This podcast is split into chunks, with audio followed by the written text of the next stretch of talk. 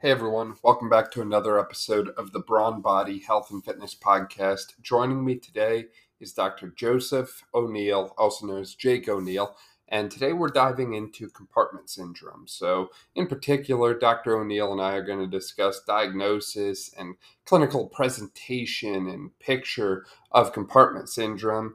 Dr. O'Neil is going to discuss various surgical considerations, and we're going to chat a little bit about rehab considerations for compartment syndrome as well. So, this is a great episode that really dives into a lot of detail, especially on the diagnostic and surgical side. I know you're going to love this episode. Jake, welcome to the podcast. I'm super excited to work with you today. Thanks, Dan. It's great to be a part of it. For people who aren't familiar with you, or maybe they've never heard of Rothman Orthopedics, would you mind filling them in a little bit about who you are and all the amazing things you're doing up there? Yeah, so we're a big uh, orthopedic practice, um, primarily based out of the greater Philadelphia area. Um, we um, have well over 100 uh, physicians, combination of orthopedic surgeons, but also, also non operative uh, sports specialists, non operative spine uh, physicians who are primarily trained in physical medicine and rehabilitation. Um, and you know the our kind of core uh, or central part of the practice is based out of the Philadelphia region with extension down into South Jersey and the South Jersey shore. Um, but um, we have since kind of uh, spread our wings and extended into the New York City market, North Jersey, as well as down in Florida and primarily the Orlando area. So it's it's a practice that has significantly grown, particularly over the last uh, you know five to ten years um, but primarily, or you know, we're essentially an orthopedic practice. Only um, we are private practice, but very heavily um, involved in academics uh, within the Philadelphia area. We're heavily involved with uh, and affiliated with Thomas Jefferson University. So we kind of consider ourselves like a private demic model. So we're private practice, but um, heavily involved in academics and research and teaching, which I think kind of helps us stay on the cutting edge of uh, treatments. Yeah, definitely. And not to mention, you're one of the best in the country. Um, and you know, you kind of missed the most one of the most important parts about that, Jake, is how you fit into that whole thing. Because you know, I can speak from what I've seen. You're a pretty impressive surgeon. Um, you know, you're in my top list as far as foot and ankle guys go. So, um, you know, tell us a little bit about your practice and what you do. Yeah, so I'm uh, in my fifth year of practice. Um, I started in 2018, so just about uh, September. So just about to start my sixth year in practice. I trained at Jefferson um, Hospital in Philadelphia with um, a lot of the Rothman physicians, and then did my fellowship in Baltimore uh, with Lew Schon, Greg Guyton, uh, Stu Miller, and Jake Wisbeck at Mercy, excuse me, at uh, Union Memorial um, and then came back to Rothman uh, immediately following fellowship and have been there since. Um, so, um, as you mentioned, I am a foot and ankle specialist. Uh, I do a lot of general trauma call, though. So, you know, I'll essentially do anything involving the lower extremity when it comes to trauma. Um, but from an elective standpoint, uh, my focus is foot and ankle. Um, and, uh, you know, I got into it, you know, I think I liked everything in orthopedics for the most part, but I always loved the variety in foot and ankle. You have a variety of patients, a variety of conditions that you can treat. And it, it, you have a little bit of everything that all the different fields in orthopedics offer you, uh, all bottled into one. Um, so um, it's a it's a field that always keeps you on your toes, um, and um, and I really like the variety. But I think also I had some really uh, great uh, teachers that I learned from, um, specifically Steve Raikin, who um, recently retired. Uh, Dave Pedowitz is, is um, my um, division chief at Rothman. He's the head of the foot and ankle department. Mm-hmm. Um, and I think, you know, your predecessors and your teachers go a long way in terms of influencing you. And those two definitely had a huge influence on my decision to enter uh, or to specialize in foot and ankle surgery.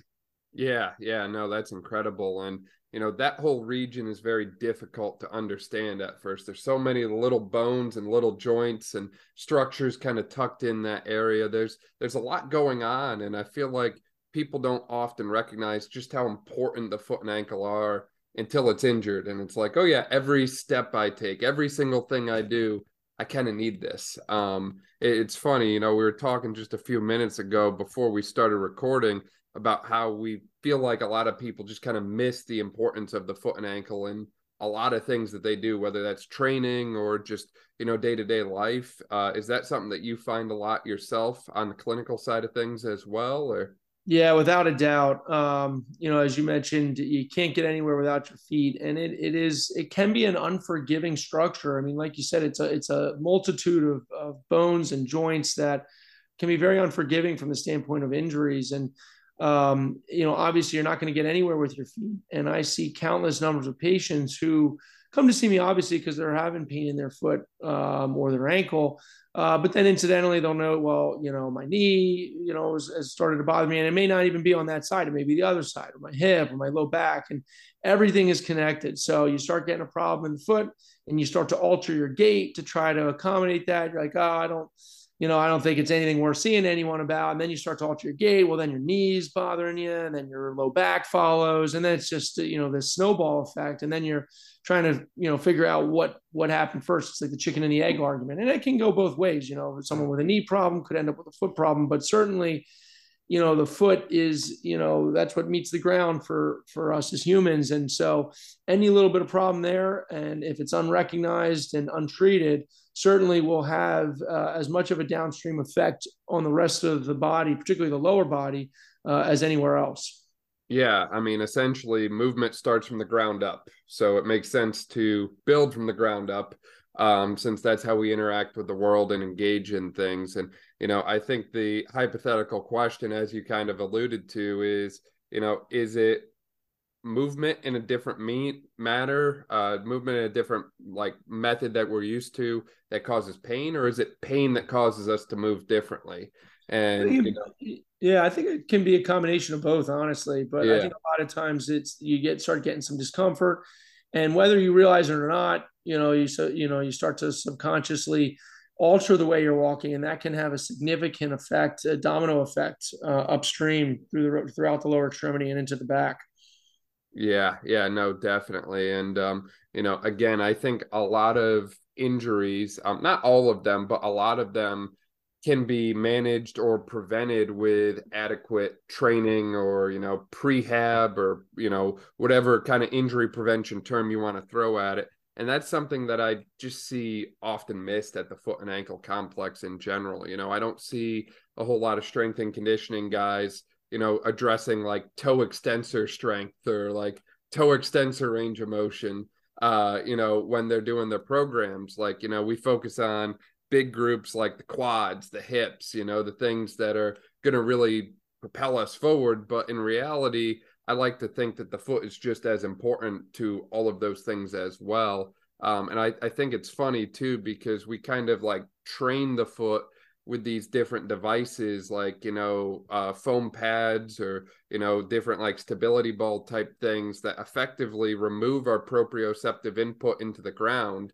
um, and then expect for us to go onto a like level surface and somehow you know have a improved ability to perform on a surface that's completely different than we were just like training on or practicing on mm-hmm. if that makes sense yeah yeah for sure yeah i mean i think uh you know uh, training and uh you know like you said it, it focuses on um you know, I, I, will sometimes call it like the sexy stuff, you know, you know, and it's kind of like you, you hear about it in the sports world too, you know, especially with the, you know, the ACL epidemic, uh, you know, especially, you know, in the female, po- young female population, but also males and how so many of these patients have an imbalance between their quadriceps and their hamstrings because everyone wants, you know, the, to focus on the strong quads, but no one's really focusing on strengthening their hamstrings um, and for that matter, stretching. I mean, you know, we all everyone's trying to get stronger and faster, not necessarily focusing on stretching. And so I see so many injuries that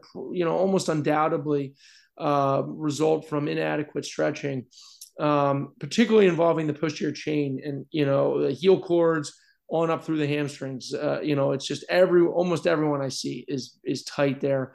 Um, and so I, I I couldn't tell you how many times per day when I'm in the office um, emphasizing the importance of, of, stretching their Achilles and and for that matter their hamstrings too, because it can make such a huge difference. Just regular stretching uh, on um, you know your body's fun, specifically the lower extremities function. Yeah, yeah, definitely. There's uh there's a lot that can be prevented by the right care and right attention to detail on a lot of those things, like you just mentioned.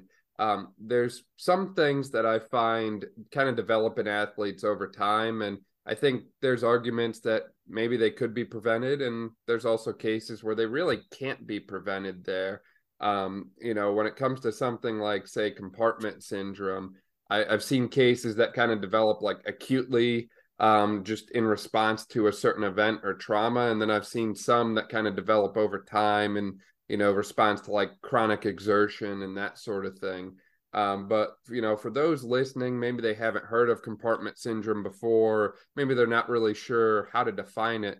How would you kind of explain compartment syndrome to someone, Jake? Um, yeah, so compartment syndrome, you know, we we see it enough. It's a very serious problem, particularly in the traumatic or acute setting that you alluded to. There, you know, we we think of it in two different ways. There's the acute uh, traumatic compartment syndrome that can develop, and then there's the compartment syndrome that can develop more in a chronic exertional state. So, starting with you know kind of acute and traumatic, I mean, usually it's associated with with some kind of injury, whether that's just a soft tissue crush injury or um, you know a bad bony injury.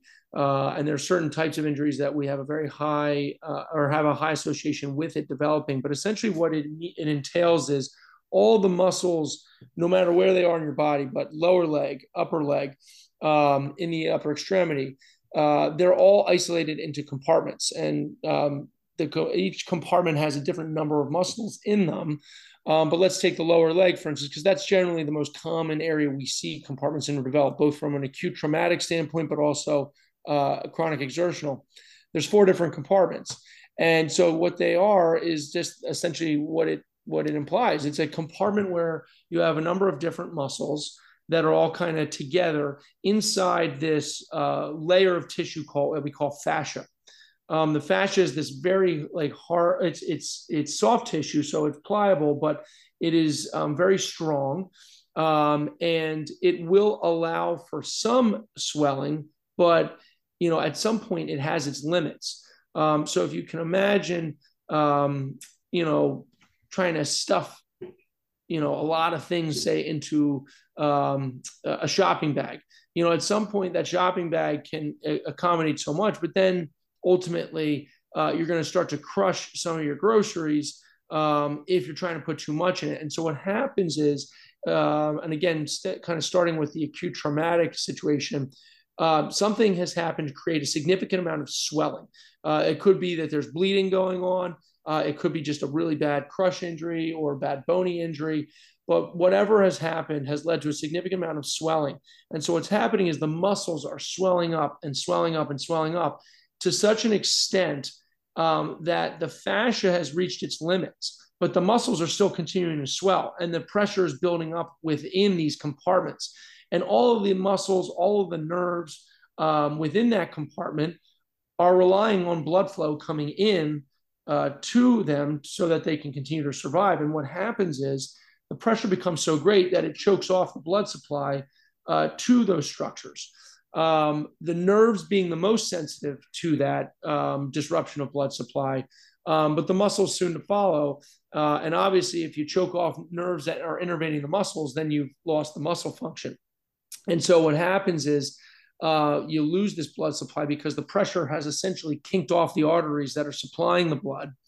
So, for instance, if we're focusing on the anterior compartment of a lower leg, uh, one of the most sensitive signs for diagnosing uh, compartment syndrome uh, and getting into it early is simply taking the big toe and moving it up and down, and specifically stretching it into a flexed position. So we're calling that passive stretch, and specifically of the EHL, uh, the extensor hallucis longus tendon. And something as simple as that could cause a patient who's in the setting of compartment syndrome to essentially want to jump out of bed in pain.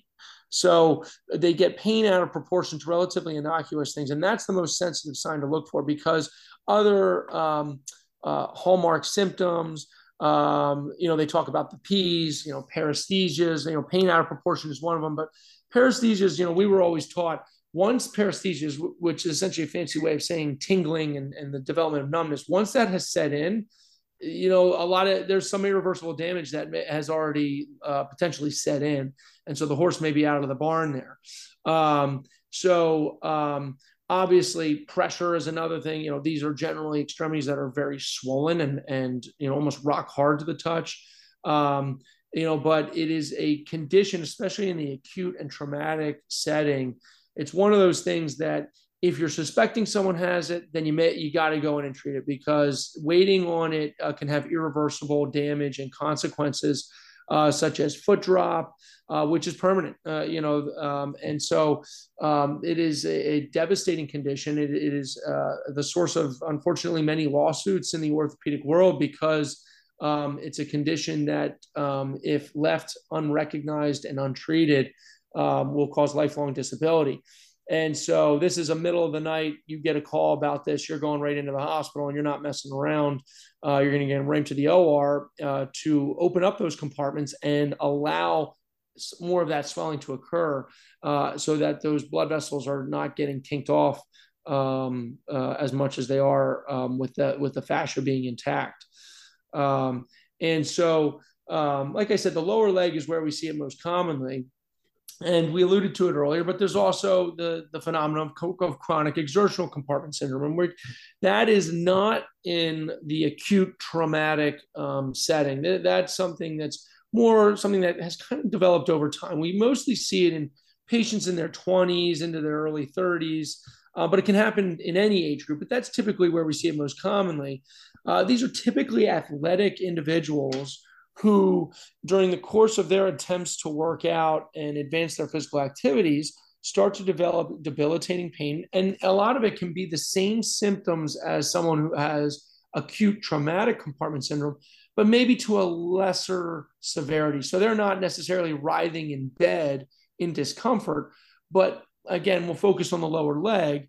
Um, they develop pain to the point where they have to stop doing what it what they're doing. Most commonly, something like running um, but they will also get associated numbness um, because again for that same reason some of the nerves are getting uh, a little bit choked off they're, they're not tolerating the pressure of the compartments well either that's the case or the blood supply to the nerves has been um, uh, diminished to some extent and nerves are very sensitive to any level of uh, change in their environment uh, most commonly, where patients will feel that is kind of on the top of their foot and in between the first and second toes, but it can really happen anywhere. Um, but um, and then ultimately, once they sit down and rest, the symptoms resolve. So it's not something that typically bothers them at rest, although the numbness and tingling, uh, just as easily as it can start up, it can take a long time to resolve. So uh, a lot of times patients will come in saying, you know they they rest for a few minutes and their pain subsides but they still have this lingering tingling or numbness um, and so um, it's a it's it's a diagnosis that generally from the history alone just talking to a patient uh, you, you develop a sense right away of what's going on um, some patients uh, i've had including one that uh, a patient that you and i have shared um, will have a family history of it now that's not necessarily um, uh, a, a, uh, common thing, but um, I have seen patients where uh, parents uh, have had it, um, and um, and so there's probably there may be some genetic component just in terms of how the makeup of their musculature and their compartments is that predisposes them to that problem. But uh, most of the time, it's it, it, it, it shouldn't be seen as something that has a genetic predisposition to it, but it can. Um, and so history is very important, talking with patients, getting an idea of, of what they've been experiencing, uh, what predisposes them to get these symptoms, what allows it to improve. Um, this is not something, you know, a lot of times when patients come in and see me, they're automatically going to get x rays. So, you know, we'll oftentimes have x rays, but you're not going to really see anything on an x ray. Um, I've had patients come into me with million dollar workups. They've had MRIs of their legs, their feet, their spine, um, you know, they've had EMGs done, which are nerve studies where they get stuck with needles up and down the legs and trying to figure out what's going on. All of that stuff, generally speaking, is not going to give you any sense as to whether or not they're experiencing chronic exertional compartment syndrome. Uh, they're unnecessary studies to get. Now, the one case where you may want to get an MRI is if you're suspecting that maybe there's like some mass lesion or mass effect on a nerve if it's especially specifically if it's like a focal finding like it's not just like their whole leg or the whole foot hurts, but it's a specific finding involving a specific nerve. In some cases, something like a ganglion cyst could be pushing on the nerve. And so if you're suspicious of it, it's not wrong to get the MRI. But if you're getting an MRI to die, you're not going to get an MRI, I should say, to diagnose chronic exertional compartment syndrome because it's just not going to show you anything. So the only reason to get an MRI would be if you're suspecting that there's something pushing or pinching on a nerve. Um, really, the best way to diagnose chronic exertional compartment syndrome is to do um, compartment testing uh, in, um, in like, and what we do with that, and, and usually you want to find a physician who is well versed in this. Um, I have partners that I will send patients to to be tested. Um, but what they do is they'll have the patient, you know, exercise for a period of time, um, and they'll measure their compartments prior to their exercise, um, have them build up, you know, get into a strenuous um, run, and then, you know, especially if the patient reports that they've started to develop the symptoms, they'll stop the exercise, wait a minute, remeasure the compartment pressures, and then look at it again at five minutes after the cessation of exercise. And there's certain parameters that have been defined um, by studies that were done in the distant past that kind of we use as markers as to whether or not they truly have uh, compartment syndrome. Um, before I get into those numbers, the way which we do that does is you know not something that patients get super excited about. It involves sticking needles into the legs. And again, we'll focus more on the lower leg because that's where we see this far by far the most commonly. Um, and so there's four compartments in the lower leg. And so that involves sticking the needles into four different places. These are specific needles that have like a pressure transducer uh, associated with them uh, that can give you a pressure reading. And so um, what we look for is when we measure these compartments at rest um, we're looking for a measurement below 15 millimeters of mercury. Anything above that reading uh, would be considered consistent with chronic exertional compartment syndrome. And then we look at it, or concerning at least for it, because again, that's a resting measurement. So we do have to kind of take that with a grain of salt. We're more looking at how do the compartment pressures change following the initiation of strenuous exercise. So a one minute post exercise, if that number has jumped above 30, then that's you know considered diagnostic. And at five minutes after the cessation of activity, uh, 20 millimeters of mercury is the cutoff. So again, if it's above that, then we consider that uh, consistent with the diagnosis of chronic exertional compartment syndrome. So like I said, we're measuring four different compartments. So just you can have it in one compartment, you can have it in two, you can have it in three, you could have it in all four. Um, and so what I I don't necessarily I focus on what the resting uh, tension or me- pressure is only as a way to kind of help me guide, guide my interpretation of what the post exercise measurements are. Um, and so I'll look at both the one minute and the five minute exercise post exercise measurements. And if either one of them are elevated, then I will, you know, consider that diagnostic of, of the condition. Um, and you know, this is something that, you know, listen, you could try to manage this non-surgically, but it's very unreliable. Uh, you know, you know, sometimes people talk about like, you know, myofascial, you know, therapy or deep massage, but at this, at the end of the day, nothing's really changing the overall architecture of that lower leg, the architecture of the individual compartments, the pliability of the fascia to some extent. You know, I, you know, I don't know that anything's necessarily going to change that to a significant degree. And so non-surgical management is, in my opinion, pretty unreliable. It's it's one of the few things that you know I'll tell a patient even if they haven't tried it, uh, you know I, I'm not going to make them try it uh, prior to giving them the option of surgical intervention. And so um, with the surgery, what we do is we identify okay what compartments are the problem, and I do want to make sure that that matches up with the patient's reported symptoms. And as long as that's the case, we take we bring them to the operating room. It's an outpatient procedure. Uh, I am not opposed to operating on both legs at a time. It's very common to see patients come in and both of their legs are pretty much equally affected. So I'm not opposed to doing both at the same time. Um, and we basically make incisions over overlying whichever compartments are the problem. And so, like I said, in the lower leg, there's four compartments. You have your anterior compartment, a lateral compartment, and then two posterior compartments. One that's deep and one that's superficial. Um, we gain access to the um, the posterior compartments, both deep and superficial, through a medial incision that's kind of centered over the mid aspect of the lower leg. Whereas if we're looking to attack the anterior and lateral compartments, that's through an incision over the lateral aspect of the lower leg. Once again, kind of mid aspect of the leg. There are some surgeons out there who will do this endoscopically. Um, and then there are some uh, surgeons who will be able uh, to do a release of all four compartments just through an isolated lateral incision. Um, I I think one of the biggest issues with the surgeries in terms of incomplete relief of symptoms is an incomplete release of the fascia. So this is not something that I've really um, uh, developed a strong desire to learn endoscopic releases. Obviously, you know the the benefit of uh, less, in theory, less risk of wound complications because you have smaller incisions is appealing, but uh, you know I, I do worry about you know how good of a release are you getting? Even I've seen even patients who have had open releases through, you know, maybe the surgeons will make a couple small incisions, one up higher in the lower leg one down distal. You do wonder, you know, sometimes did they really adequately release the entire compartment? Um, because you can see uh, cases uh, of recurrence. Uh, and so um, I uh, am a bit uh, will release uh, almost uh, close to the entirety of the compartment.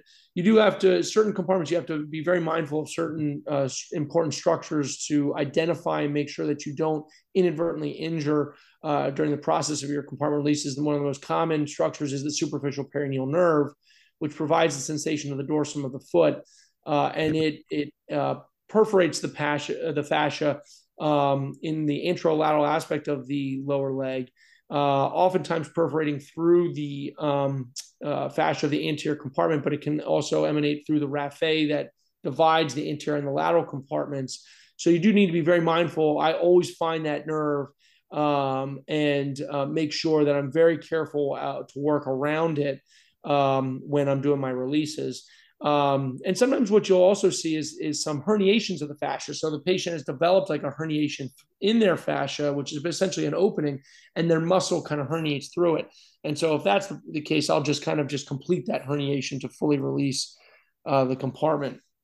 So, um, you know, I kind of rambled on there, but, um, you know, I can certainly uh, get into like my um, uh, recovery uh, if you if that is something you know kind of to you know bring this to a close. And then certainly if there's specific questions we could uh you know kind of obviously hit them. Yeah you covered so many great things there jake. And just to kind of recap a little bit so your cut score for um you know diagnosing compartment syndrome was a 30 millimeter mercury change shortly after exercise and then five minutes uh afterwards it was like a 20 millimeter uh, cut score. Um, you talk- yeah, and it's and it's it's really an absolute value. Um, you know, they talk about like pressure measurements in the acute traumatic setting, yep. um, where we use the you know the, what we call as we call a Stryker needle, which um, to measure compartments. Um, and that's where we look more at like the the the delta or the change in the compartment pressure relative to the diastolic blood pressure uh, however, my argument has always been if you feel like you need to to put a Stryker needle into someone in the acute traumatic setting, you know, don't waste your time. They, they, need to be released. And so, but technically, the textbook answer is, yeah, the, the, there's certain measurements that you're looking at in terms of what the compartment's measuring relative to what their diastolic blood pressure is. But when we're talking about chronic exertional compartment syndrome, we're just focused on absolute values in terms of the pressure. We're not necessarily comparing it to their blood pressure or anything like that or looking at change per se. It's more just, hey, did it jump above 30 at one minute post exercise or did it is, is it staying above 20 um, five minutes after the uh, cessation of exercise? Right, right. And then you mentioned too about, you know, the passive stretch on the uh, first toe being one of your key indicators. You mentioned the uh, five P's there pain, pallor, paresthesias, paralysis, and pulselessness. Um, and you mentioned a little bit about the muscle herniations as well in the surgical standpoint. I've never felt one myself, but I've heard of people claiming to be able to palpate herniations on certain exam. Um, I, I've never like felt that myself, but I wasn't sure if that was something you felt like on a patient, like anterior tibia area or anything like that.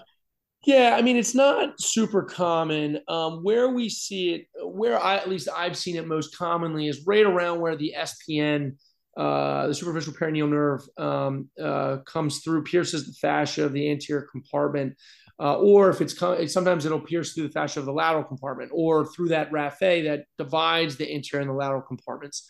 Uh, it's funny you ask that because literally it's not common, so I don't see it very often. But literally today, um, I operated on a patient. She's a 39 year old who's had issue symptoms for um, over 10 years. Uh, it started when she was training for a marathon uh, and just never quite subsided. Now, she's not like a heavy duty runner at this stage in her life, but it has interfered with her ability to, to be as active as she would like. And she had this was not a, an issue of chronic exertional compartment syndrome because her, her findings were focal to the superficial peroneal nerve. But on her exam, just feeling down her leg, uh, as you got to basically the distal aspect of the lateral side of the anterior compartment, there was a noticeable lump there, but it was a soft lump and that's what that's correlated where her symptoms were developing. And she had radiation up proximally along the course of the superficial peroneal nerve. And so she had come to me she was referred to me by a local sports surgeon who had previously ordered an mri which you know the mri showed like a questionable herniation of the musculature. It certainly wasn't dramatic. It was it was more appreciable on her physical exam. Um, and so uh, she i actually operated on her today um, because her symptoms were refractory to conservative measures. Um, open her up, and sure enough, she, she had a fascial defect off the nerve. It was impressively swollen distal to where that compression was, and then proximally was uh, appeared more normal. And so we uh, essentially just released uh, that fascia uh, to kind of release all compression on the nerve as far up as I could go, uh, kind of tracing it all the way to where it kind of dives deeper into the anterior compartment of the lower leg. So this wasn't necessarily a, an issue of compartment syndrome, but it was a fascial herniation where there was a defect in the fascia. And anytime she tried to get do something strenuous, the muscles obviously swell, they get bigger, and it was just causing even more choking off of that nerve, which was already getting choked off because the muscle was coming through that herniation, as was the nerve, and the nerve was getting pinched against this hard, fibrous um, edge of where the fascia was still intact. And you know, some people will talk about like, do you try to repair that herniation? Um, specifically when there's nerve issues, if that nerve is getting pinched there, I am not a fan of repairing that hernia because um, in all likelihood you're not going to get an improvement of their nerve issues and may, you may actually worsen it. So uh, i just i will release uh, and essentially make that herniation a little bigger but it'll be less focal and so therefore uh, in theory it should be less symptomatic. Yeah that's interesting. Wow i didn't even know that. we, we talked yeah. before this and uh you know we didn't even know we had a like plan for that. That's awesome. Yeah uh, yeah like i said uncommon but you'll it'll it'll just it'll feel that little focal area of protuberance um, and it, you know it's you know sometimes the patient may or may not have something similar on the other side if it's um, but oftentimes it's it's um, it's like a unilateral finding but um, not common but your physical exam is kind of the most sensitive uh, thing uh, in terms of diagnosing it. Like i said this patient came with an mri it was very unimpressive um, but if you had even further doubts, ultrasound is another great modality to utilize um, to kind of further investigate something like along those lines. Yeah, yeah, no, definitely. I think having the ability to get like real quick musculoskeletal ultrasound, get a real time image is certainly a game changer there. Um, I also like how you touched on the various incision sites and the various um, means of incisions. So, um, whether that be opening everything up, kind of like you mentioned you do, versus the endoscopic and that sort of thing. Um, I'm curious if you do your full open procedure to fully release pressure from the compartments. Um, over time, things are going to heal, but fascia as a connective tissue, uh, it's got proprioceptive qualities to it as well. Do you see any kind of long-standing implications from a fully open compartment syndrome, uh, fasciotomy or surgery uh, from kind of disrupting that fascia, like any long term things from a proprioceptive or other fascial quality thing? Um, yeah, I mean, it's a good question. To... I do get asked that by patients. I mean, personally, this, is, this isn't like a, a, a terribly common problem. So, uh, you know, again, uh, we'll, we'll, I'll say this with a grain of salt, but, uh, or you can take this with a grain of salt, but I have not seen that to be the case. um, personally, um, but maybe it it is it is there, and I'm just not recognizing it, or patients aren't recognizing it. Um, but especially like I mentioned, these are generally young athletic patients. The chronic exertional compartment syndrome, again, we'll focus more on that. Um, so I am a big believer in, in having them do physical therapy because I do believe it can help them get back to their desired activities more quickly, less risk for re-injury. Like you said, if there is any loss of proprioceptive um, uh, ability, you know, potentially doing PT can help to restore some of that. Like I said, I haven't necessarily appreciated that, um, but uh, maybe it is it is happening, and I'm just not recognizing it. Yeah, yeah, I um I've been kind of diving into the fascia world a lot more lately. Shout out to the Rude Rock guys, um, the fascia training specialists. Um, and it's really fascinated me how, you know, a lot of our training, we kind of forget that. But in the surgery like compartment syndrome, fascia is kind of the name of the game. So I've kind of always been interested by the long-standing implications there. Um, but ultimately, I think you're right. I think that the body itself has an incredible ability to regenerate, repair, and rebuild.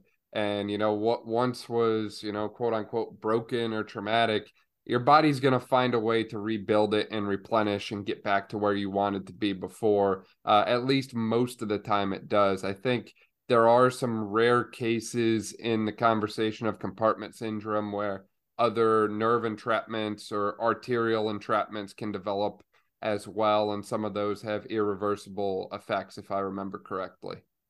Mm-hmm. Yeah, for sure. I mean, it's certainly, you know, you, your physical exam goes a long way in terms of detecting if there's any concern for specific nerve entrapments. Like I said, you know, the anterior compartment is the most common compartment when we're dealing with chronic exertional compartment syndrome. So, like I said, that's the compartment. I'm always look finding the superficial peroneal nerve when I'm releasing that compartment because that's probably the most commonly compressed nerve. But we do, I do see a number of patients during the course of, of a year that have um, symptoms consistent with compression or entrapment of the common peroneal nerve at the level of the fibular neck.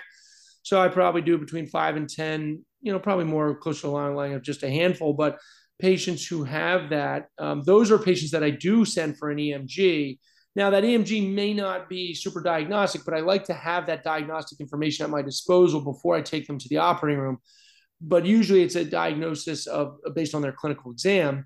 Um, and I, essentially it's a it's a surgery that involves releasing. There's multiple fascial septations that can create a, an environment of compression to the common peroneal nerve um, further up the leg around the fibular neck.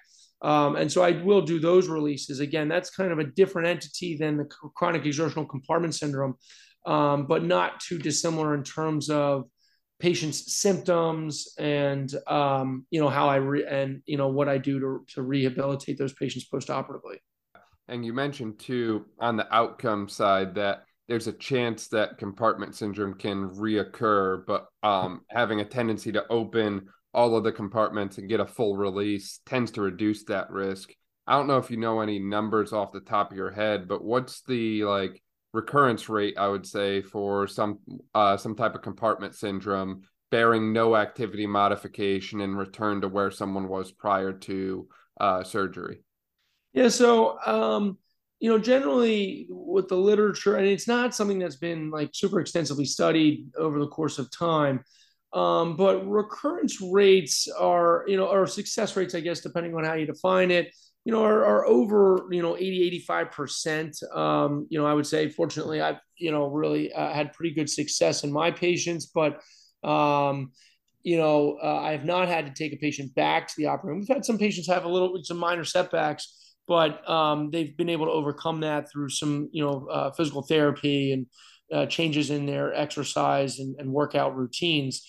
Um, but um, it's generally a very reliable surgery. I think the biggest risk is you know you know skimping on the release or trying to do you know be too cute with how you're you're going about releasing the fascia and getting an incomplete release or not recognizing associated nerve entrapment. Um, and I think that's where you see probably the highest rate of recurrence. Um, there is literature that you know has described that uh, patients who have like all four compartments involved, and specifically involvement of the posterior compartments, have less predictable or worse outcomes um, and higher recurrence rates. Um, you know, it's it's uh, it's again in my own personal experience. Um, certainly, those patients tend to take a little bit longer to get full resolution of their symptoms um, when they have all four compartments involved. Um, and um, I also tell patients that typically the longer things have been going on leading up to the surgery, the longer it may take to get better. Um, but I've had a number of patients where, like, literally, they've had the surgery, and after they get over the, you know, temporary increase in discomfort that comes with just the surgery itself for the first week or two, um, they see a, a, very noticeable difference and improvement in their symptoms almost right off the bat and they yeah. tend, tend to be very happy patients. That's that's exactly what you want to hear.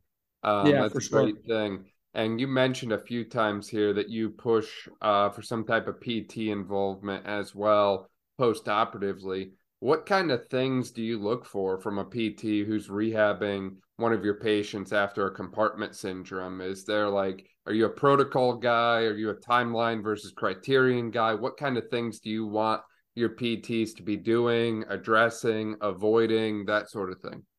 Yeah, I mean, I don't for my chronic exertional compartment syndrome patient, I don't really have a specific protocol. I mean, I let them walk on uh, on their affected extremity right away. I do warn the patients, especially if I'm doing bilateral uh, lower leg compartment releases, and especially in the patients who are having all four compartments uh, released simultaneously on both sides.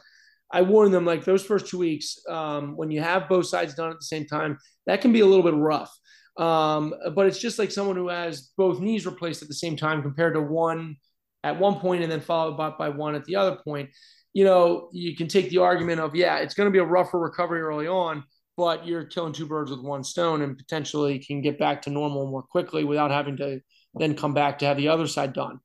Um, but you know, once you know the two week mark, we check their incisions. Um, as long as everything looks good, I let them ramp up their activities after that first week because I do tell them take it easy for the first two weeks and try to minimize how much they're up and about.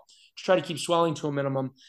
As long as they look okay at the two week mark, I let them kind of ramp up as they feel comfortable. But I do tell them it should be a slow, gradual resumption of activity. And a lot of times, um, the, from a therapy perspective, you know, depending on how good the patient looks at two weeks, I sometimes may wait until the six week mark uh, to let them get into PT, just to once again give them some time to kind of just get back to their ADLs uh, relatively well before they try to start hitting it hard. Um, but a lot of it comes down to more just sports specific. You know, what what are they trying to get back into, and and trying to gear their therapy towards that. But proprioception is a big thing. You know, I'm a big believer in that. Um, and um, otherwise just strengthening and, and like we talked about at the beginning uh, stretching and the importance of stretching and um, you know making sure these athletes have you know a good sense of how they should be stretching and you know what things they you know should be looking out for and, and working on that maybe even their athletic trainers at school aren't focusing on. Yeah i completely agree and i think all the points you just hit on are huge jake. It amazes me how often I see PTs though who get so caught up in the end goal of the sport that they end up missing some of the basic steps along the way to get there. Um, mm-hmm. A different patient example uh, this individual was not compartment syndrome, but different injury to the foot ankle complex. Um, came to me after being discharged by a different physical therapist had 27 degrees of closed chain dorsiflexion mobilization on the affected side and over 40 on the unaffected side. And they discharged him, said nothing, nothing more that we could do for this individual, uh, that sort of thing. And it just let me, it just left me scratching my head. It's like, you know, we didn't even hit the basic range of motion requirements for functional activity. Um, so it amazes me again how often you know we miss those basic things like range of motion or how often we forget about the importance of having strength before we start jumping and landing and cutting and doing all the fun things. And that's something that i definitely see value in myself is you know i'm not a guru. I'm not the smartest person around. I really don't know everything. Um, and that's why i'm still trying to learn as much as i can. Um, but i found in general if you hit the simple things really well and you don't miss anything, nine times out of ten, you get a really good result out of it. It's not mm-hmm. rocket science, at least it it doesn't seem to be, anyways. Mm-hmm. Yeah, for sure. Um, and I, I will say I've heard uh, in the past different surgeons are kind of mixed on different manual therapy techniques um, over the um, uh, the incision sites or after compartment syndrome. I wasn't sure if you've heard anything about that yourself. I've heard mixed thoughts on any type of like soft tissue compressive manual techniques over incision sites for a period of time. I've heard mixed things on dry needling in the uh, lower leg because of the potential of getting a needle into like a neurovascular bundle um, in the lower leg. I wasn't sure if you had any thoughts on that. Yeah, I mean, I you know, I certainly want to make sure the incision is nicely healed before we start to do any kind of like scar massage or or anything like that uh, over the incision. But I'm not opposed to it. Um, you know, I don't really have like strong thoughts one way or another. You know, and same thing goes with the dry needling. I mean, I tell patients like because I get asked all the time about like dry needling, acupuncture, cupping, and I tell them I, I say, listen, um, I'm not opposed to any of it. Um, I don't know that it's going to work for you, but you know, you're certainly welcome to give it a try. Just make sure you go to someone who does it regularly and knows what they're doing so that you avoid potential complications and go to someone who knows more about it than I do because uh, you know make sure you do your research because they can oftentimes I think be a better resource to talk to whether or not that patient's condition is going to be something that responds to whatever it is they're looking to to, to check out. Um, so I don't really have any like opposition to any of that. As long as you know, once the surgical wounds are healed, then I really don't have any opposition to any of that. Um, I mean, I do feel very strongly about um, something like Graston technique, more so for you know my Achilles tendonitis patients, my plantar fasciitis patients. I'm a huge believer in that. From the standpoint of the compartment releases, you know, listen, I can't imagine Graston's going to hurt anything. Like it may help them progress. So I'm certainly not opposed to really anything um, in their recovery. Uh, certainly, especially if the patient feels like it's helping them. Yeah, yeah, no, definitely. And I'll take that a step further. How do you feel about the compressive devices, like the um, the different like leg sleeve compressive modality type things, like the pumps that squeeze, relax, squeeze, relax? Mm-hmm. has like some of a massage effect. Um, I'm trying to think of a specific name of one right off, but essentially they're like these large boot things that go up the leg and compress to mm-hmm. help with like venous return, venous blood flow, lactic acid, all that sort of thing. How do you feel about something on the outside of the leg that's putting, you know, 80, 100 millimeter mercury pressure on the leg after something like compartment syndrome? Um, you know, again, um, once the wound is healed, I'll let a patient try whatever they want. Um, you know, again, this is not something that I'm regularly telling a patient to do, but certainly if they want to try something like that, uh, they can by all means go for it. Um, like the nice thing with these compartment releases is there's nothing really structurally that has to heal. You know, it's really and so my biggest thing is once that incision's healed, you can do whatever you want um, as long as it's making you feel better, as long as you feel like it's helping you. So if these devices are making a patient feel miserable, well, then my answer to them is don't do it because I don't think it's helping you to the extent that you should put yourself through misery to do it. Um, but certainly, um, you know, along the lines of like the sleeves and things like that, like I have no opposition to anyone doing that. Um, you know, as long as they see benefit from it. But I do tell patients, like, you know, as far as I know, that you know, I, I'm and maybe I'm just not well versed enough in these modalities, but I don't know what the data is to show it. So I said, you know, the worst that could happen, you know, aside from maybe causing some increased pain, is that it just doesn't do anything for you. In which case, you, you know, don't feel like you need to keep beating your head against the wall and keep trying to do it. Um, but like I said, I really don't have any restrictions on what people, what modalities people try. Uh, and I do like to give the therapist kind of free reign to kind of utilize the modalities that they are most comfortable with and what they feel is successful in their hands uh, to help uh, a patient get to where they need to be. Love that. Love that. Um, Jake, I feel like we've discussed a lot of different things here in relation to the surgical consideration, diagnosis of compartment syndrome, how it presents clinically, uh, acute versus chronic exertional, the rehab considerations. I feel like we've touched on so much here. Do you have any additional thoughts or anything that we might have missed uh, thus far today? No, I think we we did a good job hitting all the bases. So um, Yeah, I think we're good. Awesome. Uh, Jake, for people who want to find out more about you or keep in touch with you, how can they find you? Are you uh, you're you're probably more of a MySpace guy at this point, right? well, honestly, to to be brutally honest with you, I have as minimal of a social media presence personally um, as one could have. Uh, you know, Facebook was my uh, you know foray into social media when I but I got rid of it in medical school when I had to start studying for my board exams and I realized how much time I was spending on it as opposed to dedicating to studying and I said you know what? I'm probably better off not going back on. But certainly uh, like like we mentioned earlier I'm with the um, the Rothman Orthopedic Institute uh, and and where I personally see patients is in the uh, the mainly the western suburbs of Philadelphia. Um, uh, but certainly, um, uh, you know, contacting us as a practice, and you know, whether it's something in the foot and ankle or lower leg, like we had discussed during today's segment, or you know, we have specialists, you know, that do everything, um, you know, from the from the toes all the way up um, to the neck and into the fingers. So, um, if if anyone's having um, any issues whatsoever from an orthopedic standpoint, and um, uh, is willing to make the trip to to the Philadelphia area um, then uh, you know give us a call. Yeah, I will definitely vouch for you guys. I highly recommend you guys, especially you, Jake. I think you're very good at what you do, uh, and so far we're batting a thousand. So uh, let's let's keep that rolling. You know, and that's right. Um, we'll uh, we'll link to your uh, Rothman page as well in the description.